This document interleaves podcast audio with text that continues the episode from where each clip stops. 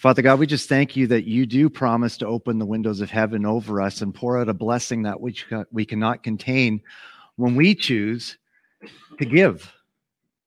We thank you that you are a generous God, Father, and we just pray that you would bless those who give today, Father, both online and here in person. And Lord, we just lift up this time to, together before you, Father, and we thank you for the opportunity for me to bring this message this morning, Father. And I just pray that you would help me to speak clearly, to, to take away anything I should not be saying, and to, Holy Spirit, have free reign for anything that you want to add. We thank you for this in Jesus' name. Amen. So, how are we doing? We're good? All right. We're good. Sam gave me the, the nod that they can hear me, so that's a good thing. So, this morning I titled my message Transformed Relationships. Transformed Relationships. So there's so many stories in the Bible about relationships being transformed. People one day separated from family and friends and God, and then bam, there's some kind of encounter or event that suddenly trans and suddenly transformation occurs. Even with our own lives, we're in this building today or watching online because part uh, we came to a point in our life where we experienced transformation. We were doing life something caused us to look in a different direction or take a different path, and we were transformed, changed from the inside out, from sinner to saint, from unworthy to worthy, rescued from darkness, and moved to that of the redeemed. And that was a good day, right? Yes. Romans 13, 11 from the Passion Translation says this For time is running out, and you know it is a strategic hour in human history. It is time for us to wake up for our full salvation is nearer now than when we first believed. Okay? How many know from the signs that are happening in the world today that we are definitely heading, to, we are in the last days, right? I don't know how long those last days will last. you know, 2,000 years ago, they thought they were in the last days, and technically, I guess they were. And we are too today. But time is short, church. Have you ever gone to a great conference, listened to a motivational speaker? Anybody? Maybe you left here after hearing one of my messages and were fired up. No, just kidding. or maybe you've walked out of here on a Sunday morning fired up, right? Pastor Ben's message, I'm sure. Ready to move, ready to change, determined to make the change, to get into the word, maybe to to start uh, spend more time praying, to get in shape or eat better, and the list could go on and on. And maybe we get up early on Monday morning and on Tuesday morning and we open our Bible and we pray or we go to the gym, but then Wednesday rolls around and that snooze button wins over our determination to change uh, from a commitment that we just made a few days earlier. Anybody else experience that in life? Yeah, we all have, right? Never. Never. so there's an old saying that the uh, the road to hell is paved with good intentions. God wants us to have a life of more than just good intentions. He desires us for us, to, for us to have a life of abundance, a life of fulfilling our destiny, and a transformed life. So, why do we do this? We get excited, we commit to this change, and then fall back into old habits. And it's called, I call it, you know, motivation versus inspiration. And this is my point of view on things that, and this is how I see it and how I believe it to be that motivation is really an external force we hear the message, it fires us up. But after we remove from hearing the message or we've heard it a few times, the motivation wanes, right? And it doesn't excite us as much as it did when we first heard it. You know what I mean? We hear this new praise and worship song and we love it. It moves us to tears. The words are powerful. We hear the choir singing, we hear the tune of the music, and it's amazing. We are just, you know, it just moves us. It becomes our new favorite song, but then something happens. We put it on repeat. It's the first song we listen to every time we get into our car. And the more we listen, the less we're moved.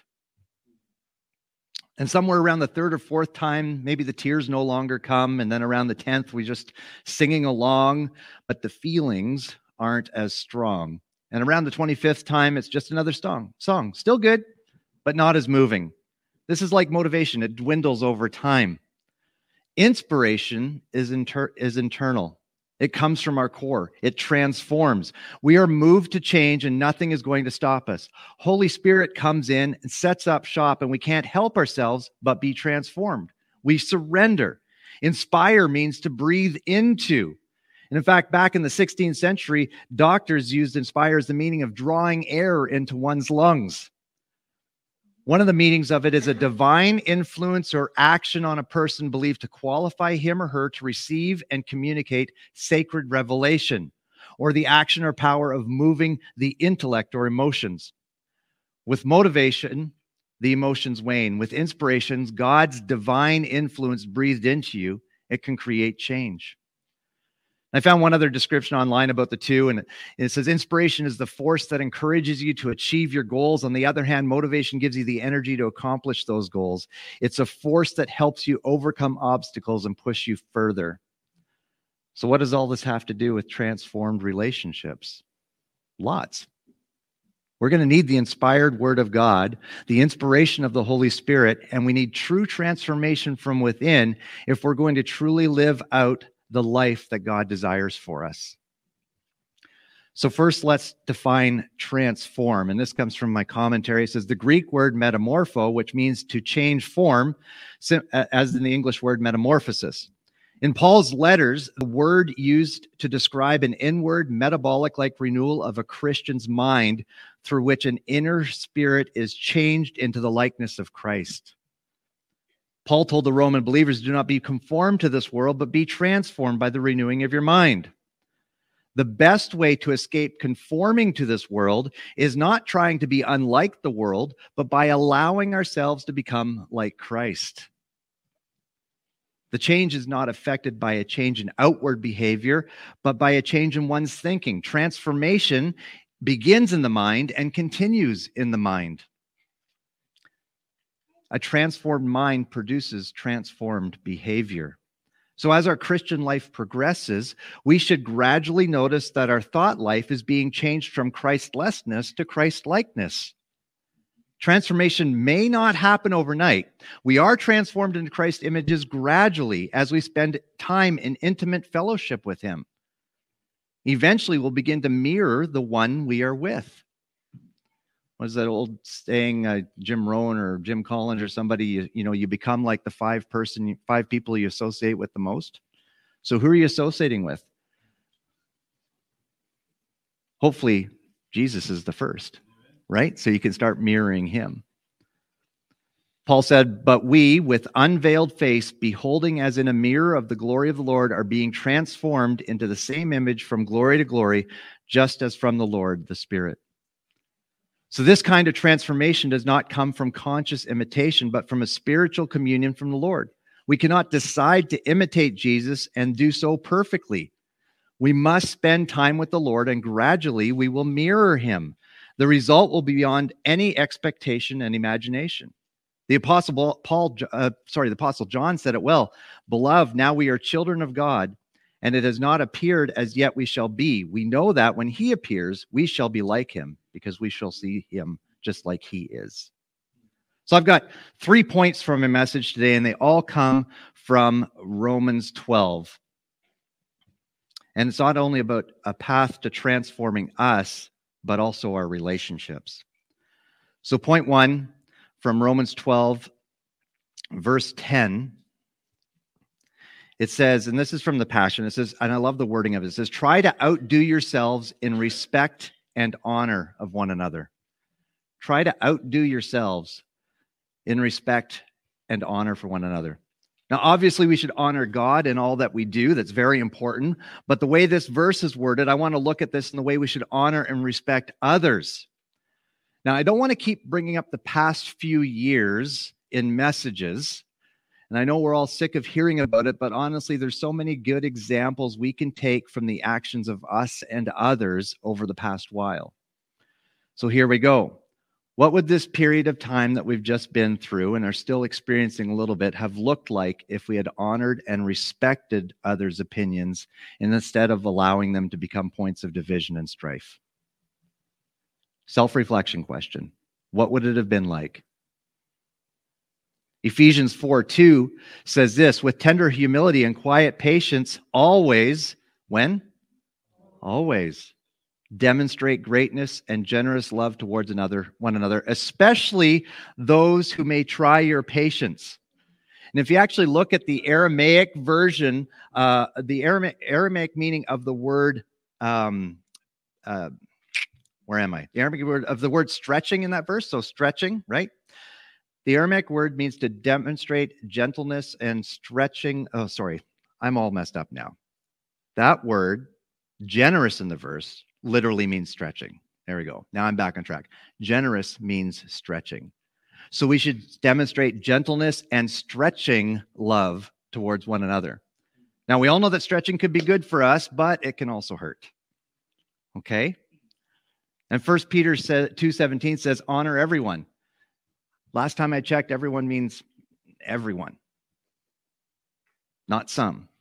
So right now our local community foundation is running Pay It Forward May where all sorts of businesses are doing kind things for other businesses and people are doing nice things for other people and it's all posted all over social media for everyone to say for everyone to see right and i'm not saying this is a bad thing and i personally think it's actually a really great program and a good reminder to pay it forward and it's playing a part in restoring some of the division that has happened over this during the season however what if we paid made extra effort to pay it forward the other 11 months of the year consistently looking ways to do kind things for others. And I believe this would be a great way to show honor and respect as we are told to do so by Paul. when it comes to the respect part of that verse, throughout scripture, we're actually instructed to respect the aged, rulers, someone who hosts us, and one another. That pretty much covers everyone. Respect means to have an attitude of reverence or deference, reflecting an appreciation of the significance of the person or thing that is esteemed. So we need to try to outdo ourselves in respect and honor for others. Point two comes from Romans 12 14. Speak blessing, not cursing over those who reject and persecute you. what? Really? Do I have to? Yes. This one's a bit more challenging for us to carry out in our earthly state, especially with all of our emotions and feelings that we have as humans. If we're not careful, this is where offense will come in, division starts to occur, and relationships are ruined instead of transformed. Jesus himself challenges us with this in Matthew 5:44. He says, "But I say to you, love your enemies and pray for those who persecute you, so that you may be sons of your Father who is in heaven. For he makes his sun rise on evil and on the good. He sends rain on the just and unjust. For if you love those only who love you, what reward do you have?" This is Jesus talking. Do not even the tax collectors do the same? And if you greet only your brothers, what more are you doing than others? Do not even the Gentiles do the same? You therefore must be perfect as your heavenly Father is perfect. Sounds pretty simple. How are you doing in that area? Are you perfect yet? No, why not? I'm just kidding. This is hard, especially when we feel like we're being attacked. So, besides what Jesus went through on the cross, there's another powerful story of speaking blessing, not cursing in the Bible. And I took this from uh, from John Maxwell's book, Lear- "Learning from the Giants," and it's a st- it's in story form. Okay. Around the corner comes a small man, less than five feet tall. He wears a robe that is spectacular. It's vibrant green and shimmers as he walks, the light reflecting off the smooth fabric. It occurs to me that it's made of silk. He wears shoes that look like they're made of the same fabric. No wonder his footfalls were so quiet. I looked more closely at the man's robe and I see that there's gold threads running through the fabric. The way the light hits them, it makes me certain that the thread of gold is made of real gold. It's stunning. Around the man's neck is this golden chain, unlike anything I've ever seen, even in a museum. The thousands of small links are woven into a beautiful, elaborate pattern. Every three inches in the chain is a gold medallion studded with emeralds, sapphires, and rubies. I cannot imagine what something like this is worth. Every finger on his hand has a ring on it. Each is a different design, many of them also adorned with gems. I marvel at the rings. And that's when I noticed the scars. They covered the back of the man's hand and continued up his arm to where they disappear into the sleeve of his robe. As the man sits down, I see his ankles exposed as he sits. They are also scarred. We look him up and down and see that his face is too. Everywhere skin is visible, we see these faded pink and purple scars. But the worst scars are on his hands. What could have caused this, I wonder? I see you look at my rings, he said. They were given to me by my brothers and sisters, each one a gift after God restored me from my trials. You see, Satan tortured me in the land of Uz, but I did not give up on my God. My name is Job. So I don't know about you, but it would have been pretty difficult for me to endure what Job went through during that persecution and not curse. We all know the story. God withdrew his protection from Job, and after, point, after pointing out to Satan that Job was a man blameless and upright, and then Satan was able and able to attack and literally took everything from him. Yet Job remained faithful. We go back to the book. You also see my scars, Job continues. That is good. These scars have meaning. There is no pain in them, not in the scars, not in my words, not even in my story any longer. No pain, only promise. Job leans forward, his voice even and calm, though a bit gravelly when he speaks more quietly. People look at my stature and they often dismiss me. But God, I love the but gods in the Bible. But God, but God gave me the capacity to be bigger on the inside than the outside, he says. No matter what happens to you, in the worst of circumstances, in your darkest hour, when you have no answers, even when you are suffering greatly, always remember, says Job with confidence, God sees the big picture. We need to learn how to see the big picture, God's picture for his life, his vision for our future, and his plan for the remainder of our days, and how he sees those we have relationship with. As Christ followers, we are promised persecution in the Bible, so lucky us. Get used to it. But persecution builds character. And during the time of persecution, like Job, we must speak blessing, not cursing, over those who are persecuting us. I believe that I failed miserably in this test in 2020 and 2021. So, point two is speaking blessing, not cursing. point three, Romans 12, 16. Live happily together in a spirit of harmony and be as mindful of another's worth as you are of your own. Be as mindful of another's worth as you are of your own. Here's where things get a bit tricky. If we don't value ourselves, we can't value others. I've preached a message in the past on self worth and self image and how this can affect how we see ourselves as Christians. So I don't want to go into a lot of the detail here again, but how we view ourselves is important.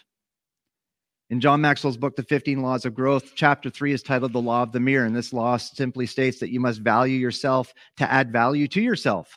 But it goes on further to say that we have to see value in ourselves in order to add value to others. If you have no value for yourself, how are you going to possibly value others? You can't. It's not possible. John says that many people don't believe in themselves. They didn't see the they don't see the possibilities that God put in them. They possess a hundred acres of possibilities, yet never cultivate them because they are convinced that they won't be able to learn, grow, and blossom into something wonderful. You all have the potential to blossom into something wonderful if you just believe in yourself and believe that God's got your back. If we do what Romans 12, 16 says, and and and be mindful of another's worth as you are of your own, if you see yourself as having no worth, how can you possibly see others of as having worth? It said that we get the life we're willing to tolerate. So are we going to tolerate the enemy or others telling us we are worthless, or are we going to believe what God says about us? Self reflection question again. Who am I going to believe? I would recommend that you believe what God says about you. I was recently having a conversation with a coaching client of mine, and they said that their self worth was very low. Now, this person was a believer, so I challenged them to spend the following two weeks, the, the next two weeks, searching out scripture and writing out the verses that tells us what God's th- what God thinks of us. And not what past hurts and traumas or the enemy is trying to tell us. They said that they now keep this list of scripture in their desk drawer at work, and whenever they're feeling, you know, throughout the day they need to re- reference it, they pull out that drawer and they're able to read uh, read what uh, who they are in Christ, which is I think is really cool, really cool. Now, Zig Ziglar says it's impossible to consistently behave in a manner inconsistent with how we see ourselves. We can do very few things in a positive way if we feel negative about ourselves. If you feel negative about yourself this morning, watching online, watching this message down the road, here in person, then start going through here and finding out what God says you are and claiming those promises over your life. It's going to take some work and some effort, but it'll be worth it in the end. So how do we con- counteract this negativity about ourselves? We find we find and find value in others as in Romans. We need to get into the word. Like my coaching client, you need to stand on the promises of God and find out what he says about you. So here's just a few things to get you started. I say I'm unlovable. I'm un- unlovable. I'm unlovable. But God says I'm forever loved in Romans 8. I say I'm scarred, but God said I'm healed in Isaiah 53. I say I'm weak, and God says I am strong in Psalm 18. I say, Lord, I'm broken, but God says He makes me whole in Colossians 2. I say, I feel rejected, Lord. He says, I'm your, I'm God, I, uh, God says I am His in Isaiah 53. Those times you feel alone, God says He's always with you in Joshua 1. So you're never truly alone. Here's one we could all say Lord, I've failed. I've failed. And God says, I'm victorious with Christ in 1 Corinthians 15. Some of us say, and I said for a lot of years, I'm nothing special. But God says, I'm fearfully and wonderful, wonderfully made in Psalm 139. And I know there's some people watching or listening today that are saying, I'm worthless. But listen to this God says, Jesus died because you are worth it. John 3:16. Church, we need to see that you, we, me, you have great value, great worth that you are loved. And know this so you can show this to others. We also need to renew our minds. Romans 12, 2 tells us to be transformed by the renewing of our minds. Ephesians 4, 23 tells us to be made new in the attitude of your minds. And that verse cross references over to Colossians 3, 10, which tells us to be renewed and to know our Creator so we can be like Him. Now, we all get busy. Life gets in the way. We get tired. Well, weariness can affect your mood and your ability to love others. Studies have shown that sleep deprivation has a significant impact on the mood with increasing stress, anger, sadness, and mental exhaustion. So, I have a question for you. When's the last time you took a U day? What's that? Some say. a U day. When you quieted yourself, when you stepped away from the day to day hustle and bustle of life and recharged. Taking care of ourselves spiritually, mentally, and physically is important. Not doing this will have an effect on how we're able to serve others. Rest is actually encouraged in the Bible. The Sabbath, God rested. If he thought it was important, do you think maybe it's important for us once in a while? But I also want to caution here because there's a fine line between resting and laziness. Okay? I knocked the pulpit. So Second Corinthians 13 11 it says, finally, brothers, rejoice, aim for restoration, comfort one another, agree with one another, live in peace, and the God of love and peace will be with you. It's a few simple steps that we need to do. Yes, persecution is going to come. Yes, trials are going to come, but we need to be living in peace. We need to be praying for those who persecute us.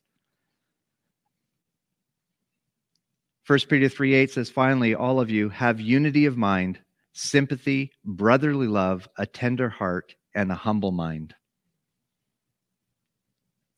So I want to close today with a challenge. Point one was to try to outdo yourselves in respect and honor for one another. Point two was speak blessing, not cursing over those who reject and persecute you. Point three was to live happily together in a spirit of harmony and be as mindful of another's worth as you are of your own. So here's the challenge from Romans 12 20 to 21. And I took this from the Message Bible. It says, Our scriptures tell us that if you see your enemy hungry, go buy that person lunch. Now, if somebody offers to buy you lunch after church, don't think that you're their enemy. okay, don't get offended by it. Accept it graciously and say thank you. I'd be honored. Okay, just you know. If he is thirsty, get him a drink. Your generosity will surprise him with goodness. Then it says, Never let evil defeat you, but defeat evil with good. So it's time for restoration and healing to take place. Let go of the past, move forward as followers of Christ, living in unity, doing good, and speaking blessing. It's not that hard, but it is. But we can do it. Okay? So, Father God, I just want to thank you for this morning, Lord. I just thank you for this message. I pray that, you know, we will take this to heart, myself included, and that we will start learning to and training ourselves to speak blessings over those who are persecuting us. Father, we love you. We desire to serve you. We want to honor you with our time. And uh, Lord, we just thank you for this day. In Jesus' name, amen.